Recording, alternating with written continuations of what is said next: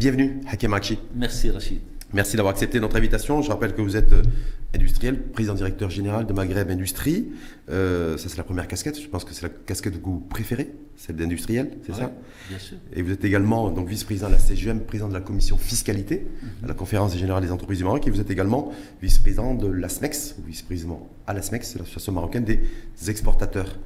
L'info en face, euh, écho, inflation, inflation, inflation. Alors je vais peut-être, euh, si on tombe un peu provoque, euh, poser la question sur est-ce que les industriels ont une part de responsabilité dans cette inflation qui frappe tous les portefeuilles des Marocaines et des Marocains? Je ne pense pas du tout. C'est-à-dire que bon, les industriels sont des opérateurs comme les autres. Je dirais de toute façon, il y a des, industriels qui sont euh, soumis à la concurrence et d'autres qui ne le sont pas. Donc il faut déjà faire ce distinguo. Ensuite, non, je crois que l'inflation a pour origine, au départ au moins, des fonctions, des, des situations de disruption euh, par rapport à des situations hantées, euh, notamment par rapport au, au coût de certains intrants. Ouais. Donc ça a suivi d'abord un dysfonctionnement logistique au niveau de la planète. Donc le prix euh, du transport des marchandises a flambé. euh, et donc en particulier l'approvisionnement en Asie s'est euh, raréfié. Et donc il y a une moins importante expression de la concurrence qui a fait que les prix ont commencé Donc vous dites que vous, les industriels, euh, moi quand je dis industriels, c'est industriels euh, chez nous. Hein. Au Maroc, vous dites qu'ils n'ont aucune responsabilité dans la- dans le- Alors- dans l'inflation, dans, la, alors, dans la cherté des, alors, des produits, il- les produits alimentaires Bon, il n'y a essentiellement. pas beaucoup d'industriels de toutes les façons au Ouais, Maroc. mais- hein, je pense que c'est Bon, on nous dit qu'on a une industrie, on euh, nous a dit qu'on avait aujourd'hui un secteur industriel qui est en pleine effervescence, on crée 100 000 emplois industriels par an, on a euh, un PIB qui serait passé à 17-18%, et alors qu'il était à 13, alors que peut-être la réalité est tout autre. Donc, je sais pas, je me dis, est-ce qu'on a une industrie qui Ça- aussi contribue euh, on l'a dit, mais est-ce qu'on le voit dans les faits? Est-ce que, que dans la conjoncture actuelle, on peut dire que les industriels ou, nos, ou des industriels ou le peu d'industriels que nous avons, est-ce que selon vous, il y a, euh, il y a aussi un, un effort qui n'est pas forcément fait par ces acteurs-là pour essayer d'avoir un- une inflation, tout ça Ah, qui soit plus, plus supportable pour les, les consommateurs lorsque nous sommes en situation de concurrence, un industriel va toujours essayer de limiter l'impact de la hausse des coûts qu'il va recevoir. Et donc, euh, un industriel va toujours chercher à faire des économies et donc faire innover euh, ou gagner en productivité pour ne pas répercuter la totalité de la hausse des coûts qu'il a perçue. Ça, c'est le principe même de l'industriel. Ça, c'est l'industriel qui en même temps est S'il est soumis à concurrence. soumis à S'il n'est pas concurrence soumis à concurrence. et qui veut défendre il- ses parts de marché, on est bien d'accord Ah, évidemment. Voilà. C'est-à-dire, parce que la peur d'un industriel, parce qu'un industriel, sa spécificité, c'est qu'il commence par investir. Et donc, il va mettre des quantités relativement importantes de capitaux qu'il va amortir au fil du temps. Et lorsqu'il a une hausse des coûts, il voit une situation qui risque d'être modifiée dans le comportement de sa clientèle du fait de la hausse des prix qu'il va induire, et donc il va chercher à la limiter. S'il est contraint d'augmenter les prix, il va l'augmenter. Mais qu'est-ce qui va l'empêcher d'augmenter les prix? C'est la situation de concurrence. S'il n'est pas en concurrence, c'est comme... Et aujourd'hui, c'est-à-dire sur une période de 30 ans, Oui. au Maroc, le marché s'est ouvert, l'économie marocaine est une économie qui est ouverte. Dans de très nombreux secteurs, les industriels locaux font face à une concurrence qui est à la fois locale et internationale. Et donc, lorsqu'on est amené à revoir ses prix, on ausculte d'abord la situation du marché. Est-ce qu'il n'y a pas le risque aussi de se dire on se met, on, Voilà. on est quelques opérateurs, même si on est en concurrence, mais on se met d'accord à peu près sur les prix. Justement, on répercute, on répercute si on a une hausse au niveau des intrants ou des facteurs de production, on répercute sur les, les prix finaux pour le consommateur parce qu'on est aussi, on dit on est entre nous, on est trois quatre opérateurs. Est-ce Ça, qu'il y a- c'est vrai pour, pour un, un certain nombre de secteurs qui sont Mhm. très limités.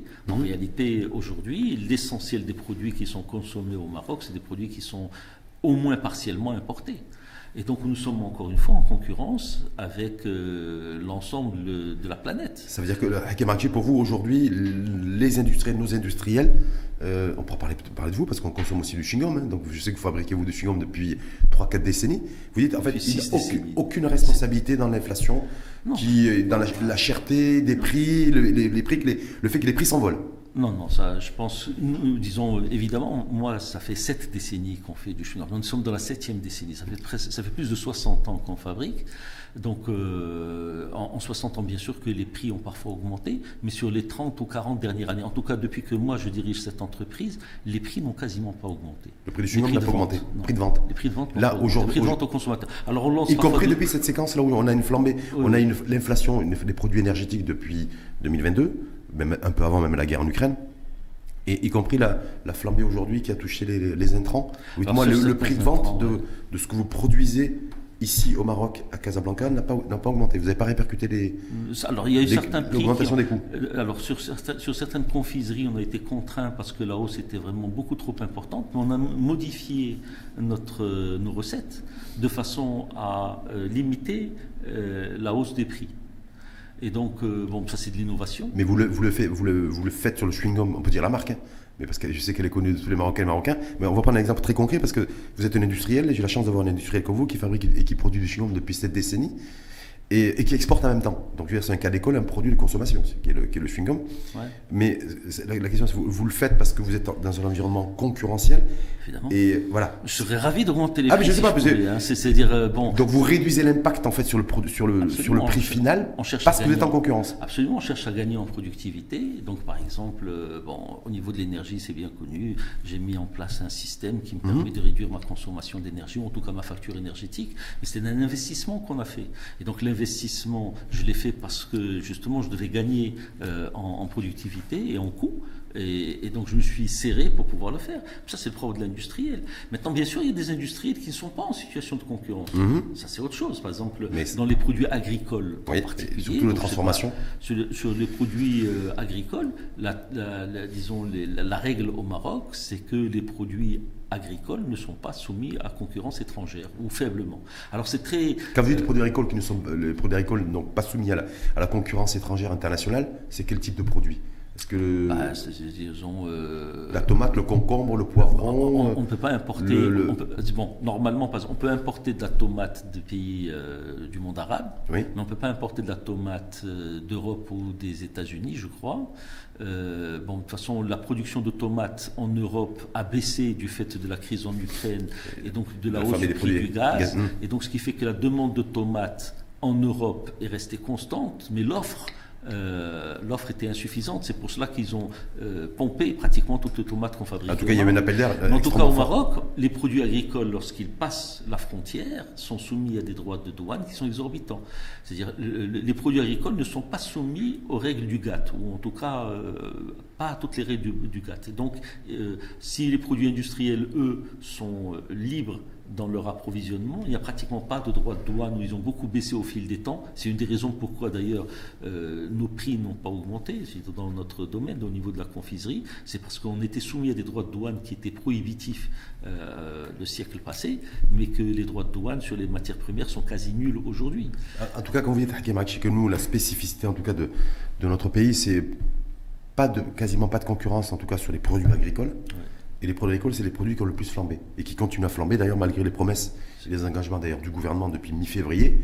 Est-ce que ça, le fait qu'il n'y ait pas cette concurrence établie vis-à-vis des produits agricoles dans leur ensemble, est-ce que c'est ça qui aussi qui a fait, euh, qui a marocanisé l'inflation chez nous? Ce qui fait que l'inflation domestique est, dominante aujourd'hui et un processus surtout que personne n'arrive à arrêter pour l'instant ou à freiner cette contagion inflationniste. Oui, vous avez une partie de la réponse, bien sûr. C'est-à-dire le fait que la concurrence soit insuffisante a permis une augmentation inconsidérée des prix. Mais c'est aussi une question d'offre et de demande. De toutes les façons, l'offre de produits agricoles au Maroc a beaucoup baissé du fait, d'une part, de la sécheresse. Mhm. On a eu quand même quatre années euh, consécutives de faibles pluviométrie, avec euh, une année 2022 particulièrement sèche. Et donc l'offre était insuffisante. Ce qu'on constate, c'est qu'en même temps, nos volumes d'exportation, eux, n'ont pas baissé. Mhm. Ils ont même augmenté, en tout cas sur, la tomate ou sur l'avocat. Il est clair que les, euh, disons que les producteurs ont préféré écouler sur les marchés extérieurs la production, leur production que de les vendre sur le marché local. Il faut dire que l'expression du marché au Maroc, qui était intéressante parce que je crois qu'il y a une obligation pour les agriculteurs de passer par le marché de gros de leur euh, commune ou de leur région, fait que l'expression de la concurrence est limitée. Et donc ces dispositifs qui étaient intéressants à certains moments se trouvent être pénalisants aujourd'hui. Donc ça veut dire que clairement on est face à une inflation, si j'ai bien compris votre propos et votre raisonnement, une inflation domestique. Donc là, c'est que même s'il y a des facteurs un peu exogènes, comme il y a eu un moment sur le climatique, sur la saison d'hiver, un, hiver trop rugueux, en tout cas à Gadir, qui aurait fait flamber la, tomate, on est valeur aujourd'hui sur une, inflation maroco-marocaine et domestique. Sur les produits alimentaires. Sur les produits alimentaires qui sont essentiellement ce qui tire l'inflation aujourd'hui. Oui, bien sûr. Et, après, il y a des, règles qui vont être introduites qui vont limiter cet impact. C'est-à-dire, si on freine les exportations, automatiquement l'offre de produits agricoles va Ça n'a pas marché. Ils l'ont fait sur certains produits et, les, pouvoirs publics se sont ravisés. Euh, ça a duré quelques semaines parce que d'ailleurs les opérateurs se sont manifestés euh, et ont manifesté d'ailleurs leur mécontentement. Du coup, ils ont rouvert les vannes en disant que si, pour que les opérateurs puissent avoir, en tout cas les consommateurs, pendant un prix abordable sur les marchés, il faut laisser la vanne de l'export pour les, euh, pour les agriculteurs. C'était l'argument avancé. Je ne suis pas du tout un expert dans le domaine, mais en tout hmm. cas, si on agit sur l'offre, euh, il y a deux façons de limiter l'inflation. C'est agir sur l'offre ou euh, limiter la demande. Euh, pour tous deux. Et si on a un problème sur l'offre et sur la demande, a priori, c'est ce qu'on aurait aujourd'hui. Ce que disait Ahmed Halimi d'ailleurs du HTP, au commerce plan, il y a un problématique, une problématique sur l'offre et une problématique également sur la, sur la, sur la demande. Mais une problématique avant tout sur l'offre. Ben, c'est-à-dire que si on importe davantage de produits agricoles, les prix euh, se stabiliseront. Si on n'est pas capable d'alimenter le marché local et qu'on interdit en même temps les importations, c'est sûr qu'on va avoir un déséquilibre entre... En tout cas, valeur aujourd'hui, c'est l'importation massive de fruits et légumes. On exporte, il y a des records, mais ce que l'oublie de dire aussi peut-être à nos concitoyennes et concitoyens, c'est qu'on importe massivement des produits agricoles, beaucoup de la, pomme de terre, du haricot blanc, pois cassés. C'est une situation exceptionnelle. C'est exactement la même chose avec le blé. On, parfois, on, a des récoltes suffisantes de blé, mmh. parfois elles sont insuffisantes. Et là, il y a une intervention de l'État pour. Euh, Et quand on est face à euh, cette situation, selon vous, euh, Hakim est-ce que, est que du coup, l'inflation n'est pas gérable? Est-ce que du coup, l'inflation n'est pas maîtrisable? Est-ce que du coup, euh, euh, ce que disent certains, c'est une espèce de monstre à plusieurs visages et qu'en fait, il n'y a pas de politique publique, il n'y a pas de dispositif, même pas la fiscalité, qui pourrait permettre de freiner l'inflation? Je pense que euh, il y a des situations exceptionnelles comme celle qu'on connaît aujourd'hui, avec une sécheresse, avec euh, une demande de, nos partenaires étrangers qui est extrêmement importante, en même temps une offre de leur côté qui est très insuffisante. Donc là, on a une situation exceptionnelle qui n'a pas fait l'objet des bonnes anticipations. Mhm. Donc ça, c'est exceptionnel. C'est quoi les bonnes anticipations pour vous? C'est-à-dire d'anticiper, mettre, avoir les anticipations de veille sur la, une volatilité prévisible des intrants? C'est ça que vous dites, vous êtes en train de dire il, peut y avoir ces éléments-là. Il y a hum. le fait de, disons, c'est une question de, c'est une question d'intelligence. Hum. Euh, donc parfois euh, on a les informations, parfois on les a pas, et on met, lorsqu'on met bout à bout. Et parfois on les a, mais on se dit on peut pas faire parce qu'il y a des situations de de, monopole de rente, il y a des il y a, qui, fait qu'en fait exister. je suis pas, je suis pas concerné. Donc... Impuissant là-dessus. Mais en tout cas, les pouvoirs publics là-dessus aujourd'hui, globalement, vous dites un, les industriels, on a en tout cas les industriels qui sont mis en concurrence il euh, n'y a pas de responsabilité dans, le, dans l'inflation parce qu'ils se battent justement pour gagner, préserver des parts de marché, voire en gagner. Par contre, des industriels qui ne sont pas en, en, situation de concurrence, effectivement, là, c'est un peu différent. Ils peuvent aussi mettre, fixer les prix de vente qu'ils, souhaitent, plus ou moins, voire, voire devoir augmenter aussi, faire du chiffre et augmenter leur marge.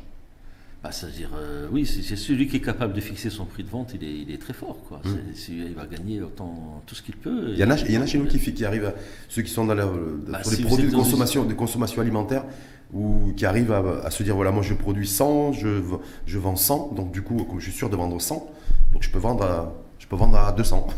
Bah, celui qui peut le faire, tant mieux pour lui. Enfin, mmh. euh, disons, j'en connais pas beaucoup. Hein. Non, la situation est, est exceptionnelle.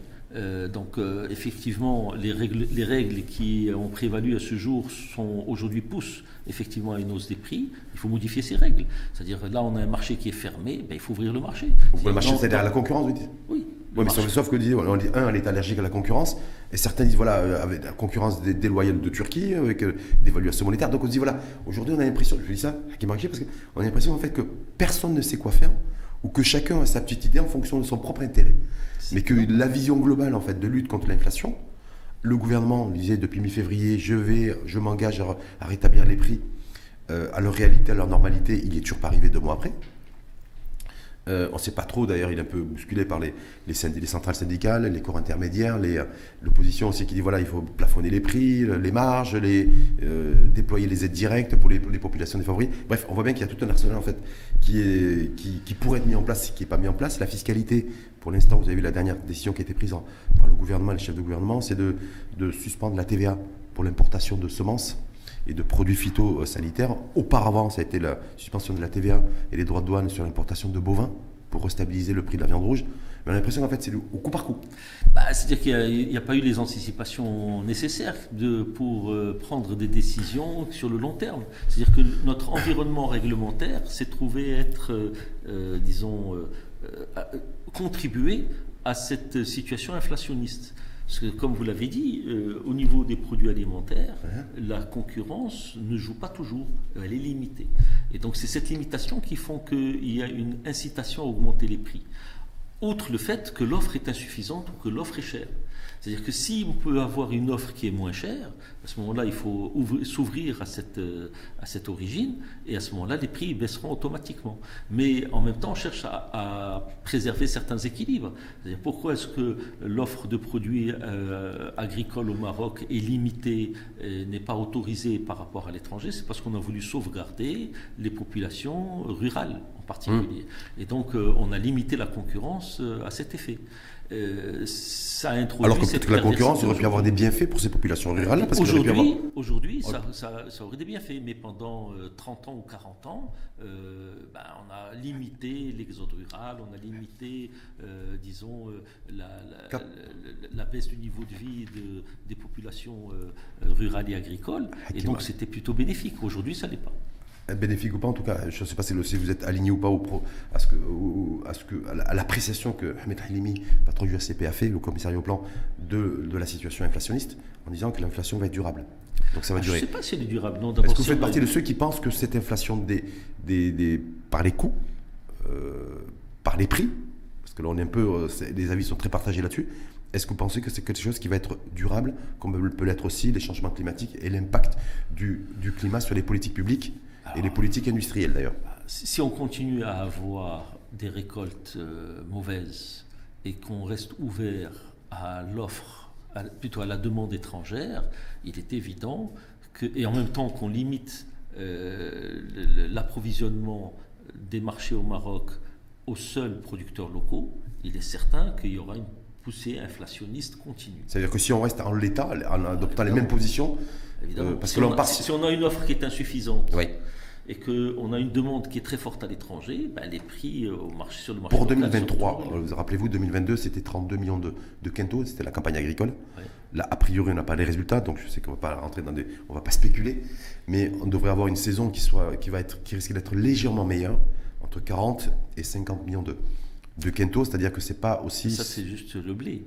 Quand on parle de ça, on parle que du blé. Et le blé, euh, ben, finalement, on achète le blé à l'étranger, et même quand le blé est très cher, il reste à ce moment-là subventionné au Maroc. Oui. Alors, c'est pas la même chose sur les légumes. Il n'y a pas de subvention au niveau des légumes. Mmh. ce qui a augmenté, c'est les prix des légumes. C'est pas tous les produits n'ont pas augmenté de la même manière.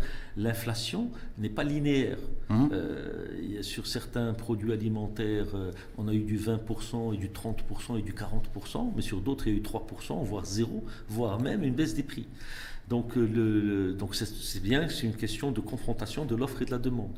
Effectivement, si on n'agit pas sur euh, l'offre et qu'on n'agit pas sur la demande et que la production est insuffisante, les prix euh, auront tendance... On se dirigerait vers, en 2023, a priori, hein, vers un, scénario quasi identique à 2022, avec une légère amélioration au niveau de la campagne agricole. Je, vous dis ça parce qu'il y a les agences de notation financière, Fitch d'ailleurs, mhm. qui a commencé à décliner ça en disant voilà que, grosso modo, on devrait avoir une situation en 2023 quasi identique, un peu meilleure, mais quasi identique qu'en 2022. Donc ça, quand on parle de système d'anticipation, on le sait d'ores et déjà. A priori, si on accorde du crédit à des agences de notation financière, à du Fitch, à la Banque mondiale aussi qui a revu à la baisse ses prévisions de croissance économique pour 2023 concernant le Maroc, Banque et Banque centrale également.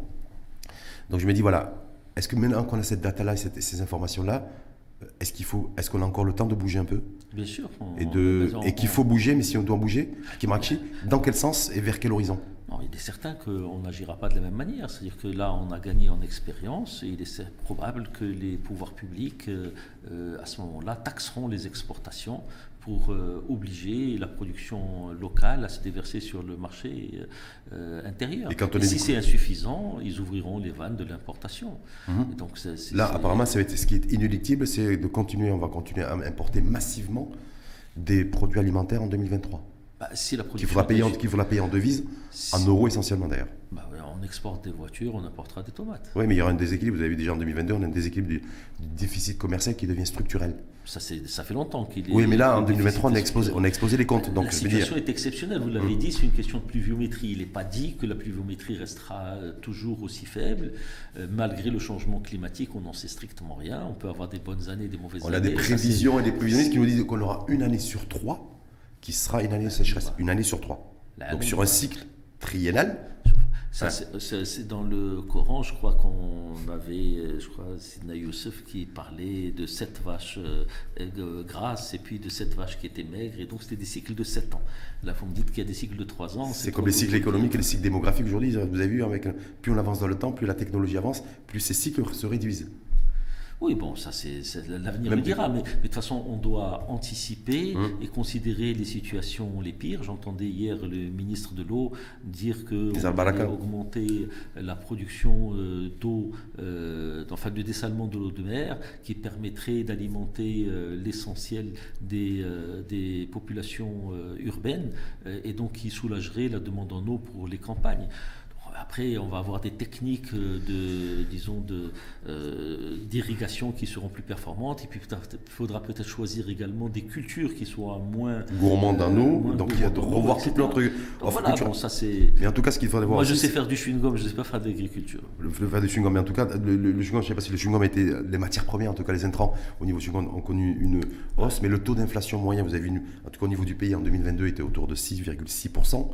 A priori, 2023, en termes de prévision, ce n'est que des prévisions, on serait autour de 7, 7,5. Donc avec une inflation supérieure à 2006, on est déjà sur des niveaux d'étreinte relativement élevés, c'était 10%, 10,1% en mars, euh, en février, 9% en janvier, 10% en février, et a priori pour le mois de mars on avoir une inflation à 9%. Mais en tout cas, c'est-à-dire qu'il faudra s'habituer aussi avoir une inflation élevée. Alors ma question c'est, selon vous, euh, est-ce qu'avec une inflation élevée, au-delà de 5-6%, euh, est-ce qu'il n'y a pas le risque de plomber la croissance économique et la création de, de richesses en 2023 Est-ce qu'il y a un lien organique à faire qui peut être fait? Voilà, Est-ce qu'on arrive déjà qu'on n'arrive pas, a dû arrive pas à créer de la croissance, dynamiser notre croissance avec une inflation à 2% Est-ce que là on va pouvoir dynamiser notre niveau de croissance avec un taux d'inflation à 5, 6, 7% en 2023 selon vous euh, Bon, si on prend l'exemple de la Turquie, c'est sûr qu'il n'y a pas corrélation entre inflation et croissance. Hmm. La Turquie est un pays qui connaît euh, des inflations très importantes et même parfois de l'hyperinflation. Et c'est un pays qui a connu une croissance aussi extrêmement dynamique. Donc il n'y a pas de lien direct. Parce qu'ils produisent beaucoup plus que nous et ils ont des marchés ouverts aussi à l'international qui sont beaucoup plus dynamiques, ont, sont beaucoup plus mondialisés. la valeur ajoutée de la production turque est plus importante que la valeur ajoutée euh, au Maroc. je pense que c'est plutôt une question d'ailleurs qui est sous-jacente dans les décisions euh, de Banque al hum. euh, qui sont de dire quelle est la capacité de l'économie marocaine à créer de la valeur. La croissance elle vient de là. C'est mm. notre capacité à créer de la valeur. C'est pas, euh, c'est-à-dire l'inflation, elle a un effet, je dirais, quasi nul sur, euh, sur la croissance. Je dirais par contre, euh, bien évidemment. Mais pour une économie comme la nôtre, est-ce que si on se retrouve avec des niveaux d'inflation extrêmement élevés, bah après, 5, 6, 7%, on importe, on importe beaucoup donc on va continuer peut-être à importer aussi de l'inflation sur des, sur des produits semi-transformés ou transformés on ne transforme pas grand-chose chez mmh. nous. C'est-à-dire que la valeur ajoutée de, nos exportations est relativement faible, ou la valeur ajoutée marocaine plutôt de nos exportations n'est pas très importante. On a, on a très bien réussi dans les engrais. Mmh. Euh, au niveau de l'automobile et de l'aéronautique, on a des exportations qui sont intéressantes, mais avec des parts de valeur ajoutée étrangères qui sont relativement importantes également. Au niveau de l'agroalimentaire, ben, c'était la question que, qu'on a commencé à mmh, débattre. Mmh. Donc euh, on, on, exporte finalement des productions agricoles plus que des produits transformés. Notre capacité à transformer les produits agricoles est relativement faible au mmh. Maroc. Je dirais donc c'est là où on doit euh, se, disons, se focaliser et investir. Mais est-ce qu'on peut le faire en valeur aujourd'hui D'ailleurs, une charge d'investissement pour, booster le secteur privé, pour booster l'investissement privé. Est-ce qu'avec une inflation, même si elle est effectivement, elle va continuer à être élevée et peut-être structurellement, est-ce qu'il faut en profiter justement parce que d'ailleurs c'est une revendication de, de Ahmed de revoir notre système de production c'est ce qu'il a évoqué pour voilà, face à des phénomènes structurels, de, en fait, qu'il faut revoir de fond en comble, y compris notre système de production. On, devrait se poser ce genre de questions, mmh. effectivement. Parce que il n'y a, pas, a pas antinomie uh-huh. euh, entre euh, les propos euh, sur ce plan de M. Halimi du gouverneur de Banque et du gouvernement. Je dirais, on, on, a d'ailleurs on a un rapport sur le modèle développement qui, qui, arrive à cette même conclusion. On doit revoir notre façon de, de, de produire et notre façon de nous organiser. Mais ça n'a pas grand-chose à voir avec l'inflation. L'inflation, c'est autre chose. mais certains considèrent que si on ne le fait pas aujourd'hui, si on ne bouge pas aujourd'hui, si on n'évolue pas, on ne change pas notre système de production globale, eh bien, en fait, on subira cette inflation euh, qui, effectivement, en tout cas, c'est la grille de lecture de, certains, dont Ahmed Halimi, qui restera durable. Parce que peut-être que M. Halimi, il, pense, il parle surtout de la production agricole. Hum? De ce point de vue-là, oui, si on. parle pour l'alimentaire, pour tout Oui, pour l'alimentaire, hum. oui. Bah, l'alimentaire, euh, comme vous l'avez dit, si on, est, on rentre dans un cycle de sécheresse euh, plus important, on va avoir des soucis. Et donc, on doit revoir notre, notre façon de produire, mais aussi notre façon euh, de consommer. C'est-à-dire qu'on ne devrait plus penser à faire des produits agricoles tous azimuts.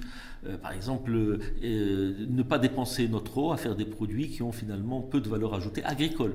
Moi, je parlais de valeur ajoutée globale, et là, vous, euh, disons, votre question semble plutôt parler des produits, des produits agricoles uniquement. Mhm. oui, on doit se poser des questions sur notre agriculture, et non pas notre système de production, mais juste sur notre agriculture dans une situation de stress hydrique ou de potentiel hydrique limité en tout cas, même s'il y a des projets pour augmenter notre potentiel. Sur les perspectives de croissance 2023, est-ce que vous avez vu les prévisions qui tombent Toutes les organisations, toutes les institutions financières internationales, les grandes organisations sont en train de revoir progressivement à la baisse les prévisions de croissance, à la fois au niveau monde, même si à un moment on parlait de récession mondiale, maintenant on parle, voilà, la Chine qui revient sur les rails, qui est sortie de son confinement, en tout cas est en train de rebooster, devrait tirer une fois de plus d'ailleurs la croissance économique mondiale.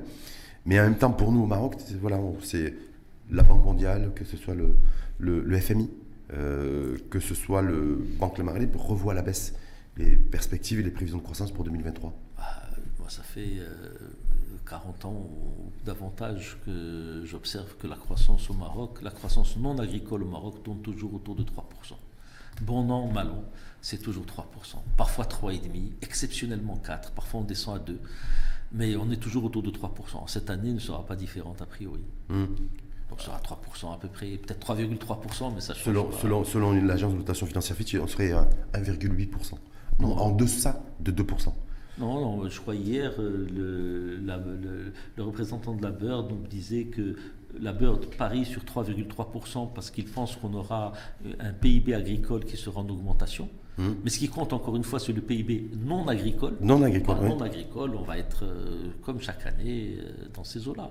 Après, ça ne change pas fondamentalement. Mécaniquement, si on ne fait pas plus de 50 millions de quinto campagne agricole, a priori, on ne décollera pas de deux points de croissance. Ça, c'est les. Euh, c'est-à-dire deux points de croissance, si on compare par rapport à l'Europe, mhm. c'est bon à prendre. C'est-à-dire que l'Europe est, sur une croissance molle qui est euh, entre 0 et 1 Au Japon, on a un peu de décroissance depuis un certain nombre d'années. Sauf que nous, point de croissance. nous, sommes un pays, nous sommes un pays qui a besoin pour euh, assurer l'emploi aux générations qui arrivent sur le marché du travail. 4, 5, 6. Et même euh, davantage. On a 6 ou 7 Donc on est loin de notre objectif. Et donc les objectifs du rapport sur le modèle de développement hum. ne sont pas du tout euh, tenus. Mais la situation est aussi est exceptionnelle cette année. Et depuis 2 ou 3 ans, elle est absolument exceptionnelle. En tout cas, le, on ne peut pas faire un reproche sur ce plan aux autorités. Ah non, non, je me dis, moi, il vaut mieux avoir un point de croissance au Japon, en France ou en Allemagne qu'avoir trois points de croissance chez nous. Parce que quand on voit la contribution au PIB, elle est beaucoup plus importante sur un point de croissance en, Occident ou en Asie, euh, en Chine ou au Japon, que, euh, que chez nous. Mais en tout cas, croissance qui pourrait être essentiellement tirée par de la politique budgétaire, par le, gouvernement. Ah. A, fait cette déclaration euh, chez nos confrères de, de, de Média 24, pour ne pas les citer. Ils disent voilà, le cap budgétaire sera maintenu, coûte que coûte, quoi qu'il se passe. Et donc, du coup, c'est de la dépense publique pour faire de la croissance. Est-ce que, en clair, est-ce que ça, c'est un modèle économique, j'allais dire, qui est viable selon vous ou difficilement soutenable? Je pense, je pense, que la question qui est sous-jacente, c'est comment est-ce qu'on finance finalement euh, ces dépenses publiques? C'est ça qui est, hum. qui est, important. Et d'où euh, l'intervention du Wali de Banque-le-Marais. Euh, qui, en augmentant les taux, rend les choses un peu plus compliquées, un peu plus difficiles. Et donc, il limite finalement la demande euh, d'investissement et la demande publique. Mhm. Et donc, euh, bon, lui, il est mieux placé pour, pour juger de l'opportunité de se faire. Et, ça, c'est le renchérissement de l'argent et du, et, du crédit par une politique de resserrement monétaire. Voilà, donc on a plutôt, moi, l'impression que j'ai, c'est que la demande actuellement au Maroc est plutôt atone. Hmm. n'est pas très importante. Et donc, euh, et donc en, renchérissant les taux, on limite euh, davantage encore euh, cette, cette demande. Est-ce que ça veut dire que ça complique un peu les choses par, contre, par contre, ce qui me semble être également évident, hmm. c'est qu'en augmentant les taux, le gouverneur de Banque Mondiale protège le dirham hmm. et donc limite l'inflation importée. C'est son job aussi, c'est l'attribut principal de la. Il, il, il, conserve la capacité du Maroc à rembourser ses dettes. Mhm. Parce que si le dirham euh, baissait, la charge de la dette serait nettement plus importante. Donc, euh, bon, ça, mérite, ça, mérite, débat. Hmm. Il n'y a pas une solution, il n'y a pas oui ou non. Hmm. Il y a, il y a le débat consiste à dire est-ce qu'on fait ce qu'il faut créer davantage de valeur ajoutée au Maroc? Est-ce que euh, on ne peut pas faire mieux de ce point de vue-là? Je pense que le débat devrait être davantage axé là-dessus, là-dessus que sur dire mais pourquoi est-ce qu'il a fait ceci pourquoi est-ce qu'il a fait cela? Donc du coup, est-ce que fait son job, la priorité c'est plutôt protéger le dirham que protéger et développer notre croissance économique? Ah, pour le moment, c'est pas antinomique. Vu, C'est pas antinomique. A priori, non. Moi, ce qui me pose, moi, moi je reviens sur euh, mes fondamentaux. C'est-à-dire qu'on est dans une économie qui est ouverte. Euh, donc nous sommes soumis à la concurrence internationale. Si on veut pousser à la croissance au Maroc, on doit pousser à la production au Maroc, et donc on doit euh, soulager les coûts de production. Pour moi, c'est ça qui importe. Or, il n'y a pas eu les réformes à ce jour, malgré le rapport sur le modèle développement, on n'a pas eu les réformes fiscales, entre autres, mais pas uniquement, réglementaires, l'organisation des marchés, on a parlé tout à l'heure de mmh. l'organisation du marché, des produits agricoles, mmh. qui permettrait à la production de s'exprimer plus librement et à un coût moindre. Euh, et donc là, on doit s'interroger sur pourquoi est-ce qu'on n'y arrive pas et pourquoi est-ce qu'on est en retard. Est-ce que, est-ce que, parce qu'on arrive sur le pôle politique monétaire, parce qu'effectivement, il y a eu le relèvement du taux directeur il y a une dizaine de jours, donc euh, à, à trois points, il se pourrait selon certaines prévisions, que, que le, la hausse du taux, qu'il y ait de nouvelles hausses du taux directeur en 2023 bah, C'est-à-dire que, comme je vous l'ai dit, la demande est à tonne. Hmm. C'est-à-dire que le risque euh, en augmentant les taux, c'est de provoquer euh, une forme de récession, sachant qu'au Maroc, il n'y a jamais eu de récession, mhm. sauf pendant le Covid. Hein, mais euh, bien sûr, on rend la demande encore plus faible, et elle n'est déjà pas très très forte. Donc moi, bien sûr, en tant qu'industriel qui s'exprime sur un marché qui est ouvert et libre, la hausse des taux, disons, est problématique pour moi. Hmm. Maintenant, le gouverneur... on dit que les industriels, en fait, ils ont eu très peu recours au crédit, cours crédit, industrie, équipement. Ce c'est pas le cas aujourd'hui. Hein. C'est-à-dire, bah, et que donc du coup l'impact serait faible. Non, non, euh, l'impact, est, techniquement parlant sur les encours. On a eu d'ailleurs euh, une intervention de l'État qui a aidé les entreprises pendant la période Covid, hum. qui a donc euh, permis de distribuer des crédits à des taux qui étaient bonifiés. Qu'ils doivent rembourser aujourd'hui, qu'ils ont du mal à rembourser. qui... rembourser. Donc bah le crédit, il existe. Si on augmente les taux, ça coûte plus cher. Hein. Hum. Non, non, c'est la hausse des taux, elle est, euh, on, la paye, hein, on la paye et c'est pas de la théorie, ça c'est c'est de, la pratique. sur le sur une sur un niveau de croissance, une croissance économique en 2023 qui sera entièrement, quasiment entièrement tributaire euh, du euh, de l'investissement de l'État, de la politique budgétaire de l'État. investissement public 300 milliards de dirhams qui était qui voilà, ça a beaucoup de dépenses publiques. Donc en fait, c'est de la dépense, de la dépense et de la dépense. Vous dites effectivement comment la financer, mais en même temps, on va se retrouver encore en 2023. Euh, c'est pas le secteur de l'industrie industriel et le PIB industriel qui, qui va tirer la croissance. Ça, c'est sûr. Et c'est la, et c'est la dépense publique. Est-ce que là, on, est, on, est, on, est, on, a, on prend le, le, j'allais dire, la bonne direction? Se retrouver aujourd'hui avec des deniers publics, avec de la dépense publique, avec la politique budgétaire, c'est que, c'est que comme ça qu'on crée de la croissance.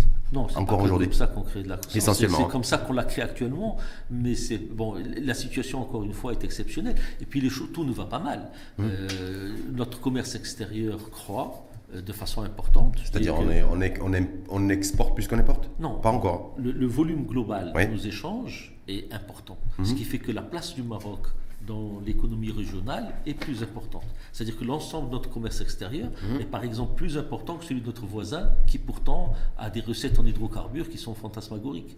Euh, nous, euh, avec le peu de choses qu'on a, on fait pas mal. Hum. C'est-à-dire on a pratiquement euh, euh, plus, de, alors plus de, de, 100 milliards de dollars d'échanges extérieurs, euh, ce qui est presque égal à notre PIB.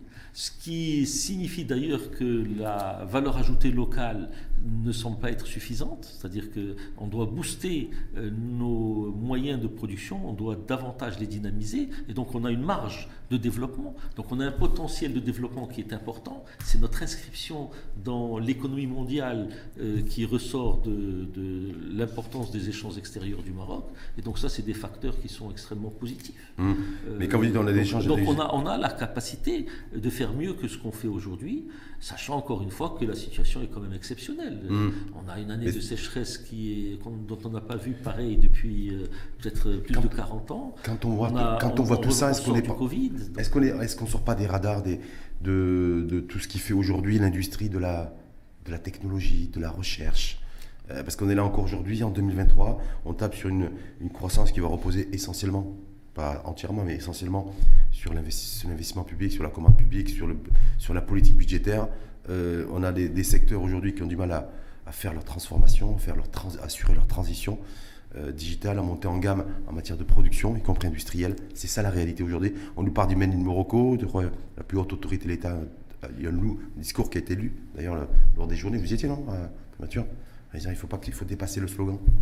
On en est encore aujourd'hui, c'est, on est encore dans le slogan sur le Made in Morocco, puisque notre production industrielle, notre, elle reste, elle reste. C'est pas ça qui va tirer la croissance encore en 2023. Oui, mais ça veut dire qu'on a des transformations à faire.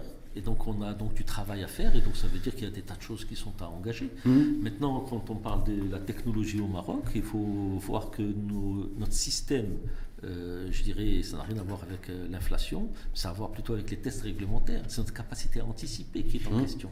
C'est-à-dire que nous avons un droit au Maroc qui est un droit qui est dérogatoire. C'est-à-dire que tout est interdit sauf ce qui est autorisé. Et ce qui est autorisé, il est listé. On vous donne l'autorisation de faire ceci, puis l'autorisation de faire cela. Et même quand tout est autorisé, il faut encore une autorisation d'exploiter. Il faut des permis pour tout.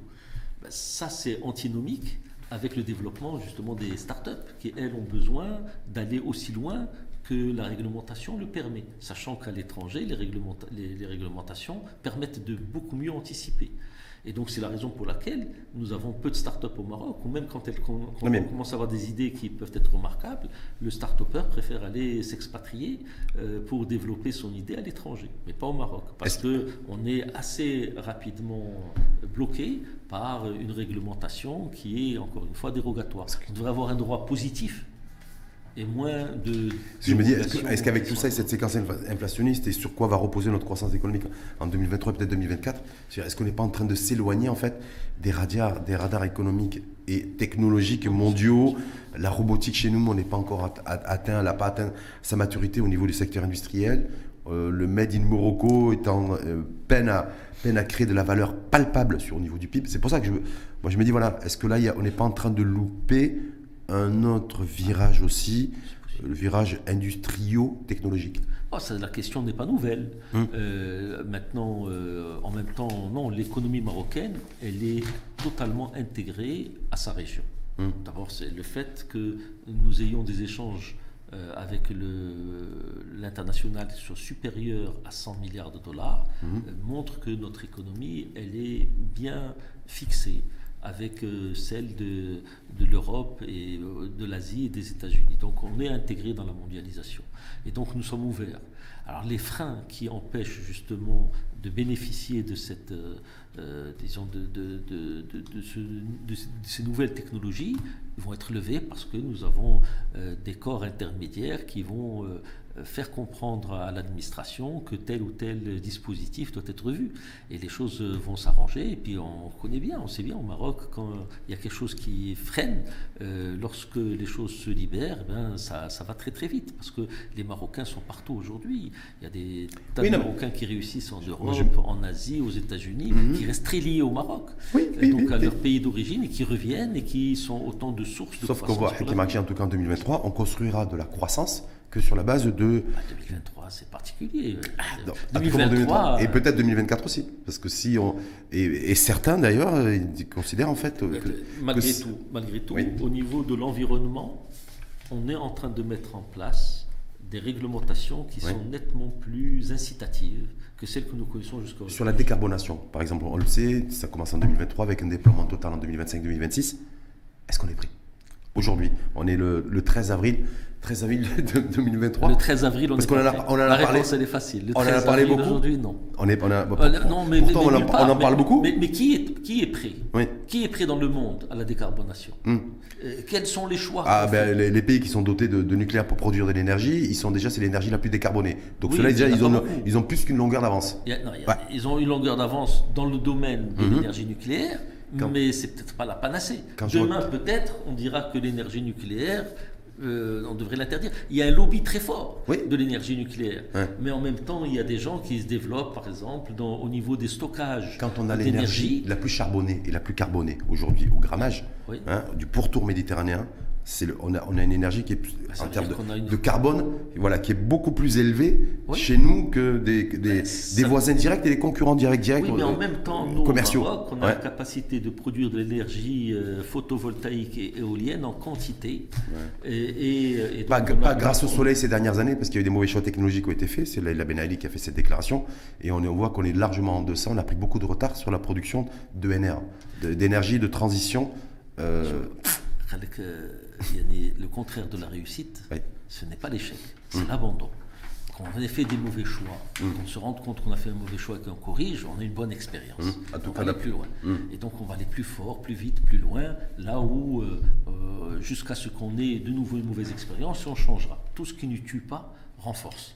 Donc au niveau des énergies renouvelables, au Maroc, on a un potentiel et on essaie de le développer. Mm. Et c'est bien. le soleil et le vent ou le, le soleil et le vent? Le soleil et le vent. Et Merci. pas uniquement, mais le soleil et le vent. Merci. Bah, D'ailleurs, j'ai vu que vous avez monté une, une entreprise, une joint venture en, en déploiement de solutions de production, vous, de stockage. Parce qu'effectivement, le stockage, c'est aussi la clé, euh, voire le double de clé aussi de la réussite d'une transition énergétique réussie. Parce qu'il faut produire l'énergie, c'est bien. Nous, on a pris du retard dans la production euh, d'énergie solaire et éolienne, mais surtout, il faut savoir être en capacité de la stocker et de pouvoir la distribuer ensuite. Alors non, on ne la stocke pas pour la distribuer. Hmm. Si on la stocke et on la distribue, au Maroc, on a fait une belle expérience, mais qui se révèle être extrêmement coûteuse. C'est celle de Ouarzazate et des Oui. stations Nour, où on fait euh, du stockage d'énergie grâce au sel fondu, mais c'est une technologie qui est très coûteuse. Donc il y a d'autres façons. C'est-à-dire le problème des énergies renouvelables, c'est leur intermittence. C'est-à-dire on n'a pas toujours l'énergie qu'on veut au moment où on en a besoin. D'où la nécessité de stocker. Alors il y a un grand monsieur qui a fait beaucoup de développement là-dessus, qui s'appelle Elon Musk, qui a mis au point, euh, ou qui utilise en Mm. tout cas de façon massive le, le stockage chimique. Euh, donc euh, nous, on propose du stockage thermique, et donc dans certains cas, euh, c'est un stockage qui est... C'est quoi le stockage thermique? Parce que je sais ce que c'est les véhicules à moteur thermique, mais je ne sais pas ce que c'est qu'un stockage thermique, moi. Alors, bon, le stockage, dans le thermique, c'est notamment tout ce qui est chaleur ou, ou froid. Et donc, dans les bâtiments, une part importante de l'énergie qu'on consomme, c'est pour se chauffer ou pour refroidir. Et donc, on se chauffe et on se refroidit à des températures qui sont usuellement. Avec quelle base, entre- euh, quelle entre base de- 15 degrés quelle source et énergétique? 25 degrés. Donc, ça, ça marche. Ça, on sait stocker ça très bien euh, avec de l'eau. Donc, euh, donc euh, de l'eau ou des matériaux à changement de phase pour des températures qui sont plus euh, extrêmes. c'est-à-dire plus élevées ou beaucoup plus basses. Donc on utilise des matériaux de changement de phase, mais aux températures dans lesquelles nous vivons, où on a besoin de climatiser un bâtiment ou, ou de refroidir certains équipements. Ça, ça se fait avec de l'eau tout simplement. Et donc avec du photovoltaïque et de l'éolien, on produit du froid ou du chaud, on le stocke et on le récupère à la sortie. Et c'est possible de, de- de l'utiliser, d'utiliser cette technique en tout cas de- dans, les, dans tout ce qui est bâtiment également Ah, dans de le rénovation bâtiment, ça pose pas de problème. Ça pose Dans pas de problème. Je vois qu'aussi, c'est peut-être important à, à initier comme politique publique aussi d'encouragement Ah, avec la très bien, parce que fiscalité. là- Parce que là, ma société, elle marcherait très bien. Elle marcherait, elle marcherait très bien. Ouais. Et donc, euh, et donc, vous serez un, un industriel qui vend du chewing-gum et du, du photovoltaïque en, en matière de stockage qui serait totalement épanoui, c'est ça? Euh, ab- absolument, mais c'est pas du photovoltaïque. Moi, je fais une solution de, de stockage, Stockage, oui. accessoirement euh, adossée à du photovoltaïque, mais c'est surtout le stockage et l'efficacité énergétique que nous recherchons. Dernière question, Hakim Araki, parce que je sais que vous, avez dit, euh, moi, ça, vous, ça fait plusieurs, plusieurs années que vous avez investi dans l'équipement industriel photovoltaïque pour faire des économies d'énergie. Est-ce qu'un kilowatt chez nous à 50 centimes, c'est possible? Bah, si c'est 50 On- centimes du dirham actuel, Oui. Euh, Le dirham actuel, si on le parle. oui, la question. Parce que, parce que je me dis question- que pour être compétitif d'un point de vue industriel, et c'est un engagement qui a été pris d'ailleurs par le ministre de tutelle, c'est-à-dire de, de proposer aussi aux industriels un, un kilowattheure à 50 centimes. Oui, mais ça c'est le rapport du modèle développement, Hmm. c'est pas le, le ministre. Le ministre, le ministre l'a proposé uniquement à un certain secteur industriel donné. Très précis, Ah, très d'accord, ok. spécifique. Hmm. Bon, ben pourquoi pas? Bien sûr qu'on peut le faire à 50 centimes. Vous êtes à combien vous, dans votre usine? Ah, moi, je 70 produis- Le coût moyen, pour moi, c'est 70 à peu près 60 centimes actuellement. 60 chez moi. centimes Ouais, actuellement actuellement chez moi, parce que je fais pas mal de production et de stockage. Mhm. Et donc, le- l'excès de photovoltaïque que je produis, je le stocke et je le réutilise euh, pendant les heures de pointe qui sont tarifées par euh, l'ONE à 1 dirham 20. Et donc là, je l'utilise à, à- à- à presque zéro parce que je l'ai stocké à un coût qui est relativement faible. Donc c'est mon coût marginal, hein, j'entends, parce que sinon il faut considérer le coût d'amortissement des installations et donc ce serait un peu plus important. Mais donc l'énergie à 50 centimes, c'est la même chose que ce qu'on disait tout à l'heure sur l'inflation. Si c'est réglementé, c'est une chose. Si maintenant c'est ouvert à la concurrence, c'est qu'on a plusieurs producteurs d'électricité. C'est ce qui est prévu avec la avec loi activée, avec l'autoproduction industrielle. le seul monopole, c'est celui de la distribution et du transport Oui. d'électricité. Là, on pourrait très bien avoir du 50 centimes. Mais celui qui est plus cher, ben, il ne pourrait pas vendre son, son électricité. Donc c'est faisable, bien sûr, c'est faisable. Merci Hakim Araki en tout cas parce que c'était intéressant de finir aussi avec, cette, avec, euh, avec ces- cet enjeu aussi industrio-énergétique parce que c'est un véritable enjeu également, euh, y compris dans la décarbonation, mais pas que. Aussi en termes de, de- de productivité et de compétitivité euh, coût. Merci infiniment Hakim Araki. Je rappelle donc euh, PDG Maghreb Industrie qui produit et fabrique du chewing-gum, qui en exporte une partie d'ailleurs. Et vous disiez qu'il y a eu très peu de produits de confiserie que vous avez augmenté euh, et que vous avez essayé vous, par contre, de, de vous euh, d'investir beaucoup plus dans l'investissement qui permet de comprimer le prix et d'être compétitif plutôt que d'augmenter. Voilà, parce que vous êtes face à une concurrence Enfin, et donc, euh, hein, c'est tous les industriels. euh, qui sont en C'est la concurrence. concurrence, hein, Ils sont soumis à la concurrence. voilà, Mais ceux qui ne sont pas soumis à la concurrence, Par d'où la question du débat d'aujourd'hui, les industriels ont-ils une responsabilité dans la hausse des prix Oui, de ceux qui sont en tout cas, pas les dans, dans un environnement concurrentiel, ils ne peuvent pas. Ah, C'est pas possible. Par Ah, contre, les possible. autres, ou certains peuvent. Ah bah, c'est- ceux-là, tant mieux pour eux. Quoi. C'est le tamis pour. En tout cas, merci infiniment à vous. Je rappelle également euh, vice-président de la CGM, président de la commission fiscalité et vice-président de la SMEX. CGM, il y a les élections en- dans 15 Oui, jours, donc, 3 donc, semaines. euh, euh, le 16 mai. Le 16 mai, je crois. ouais. D'ailleurs, c'est bizarre la date du 16 mai. Pourquoi? Bah, c'est le 16 Ah oui, c'est Bah, l'anniversaire sais- de. Ils y ont pensé ou pas. Ah bah non, je pense pas qu'ils y aient pensé, tiens. Ah. Mais c'est pas encore une fête fériée. euh. Non, c'est pas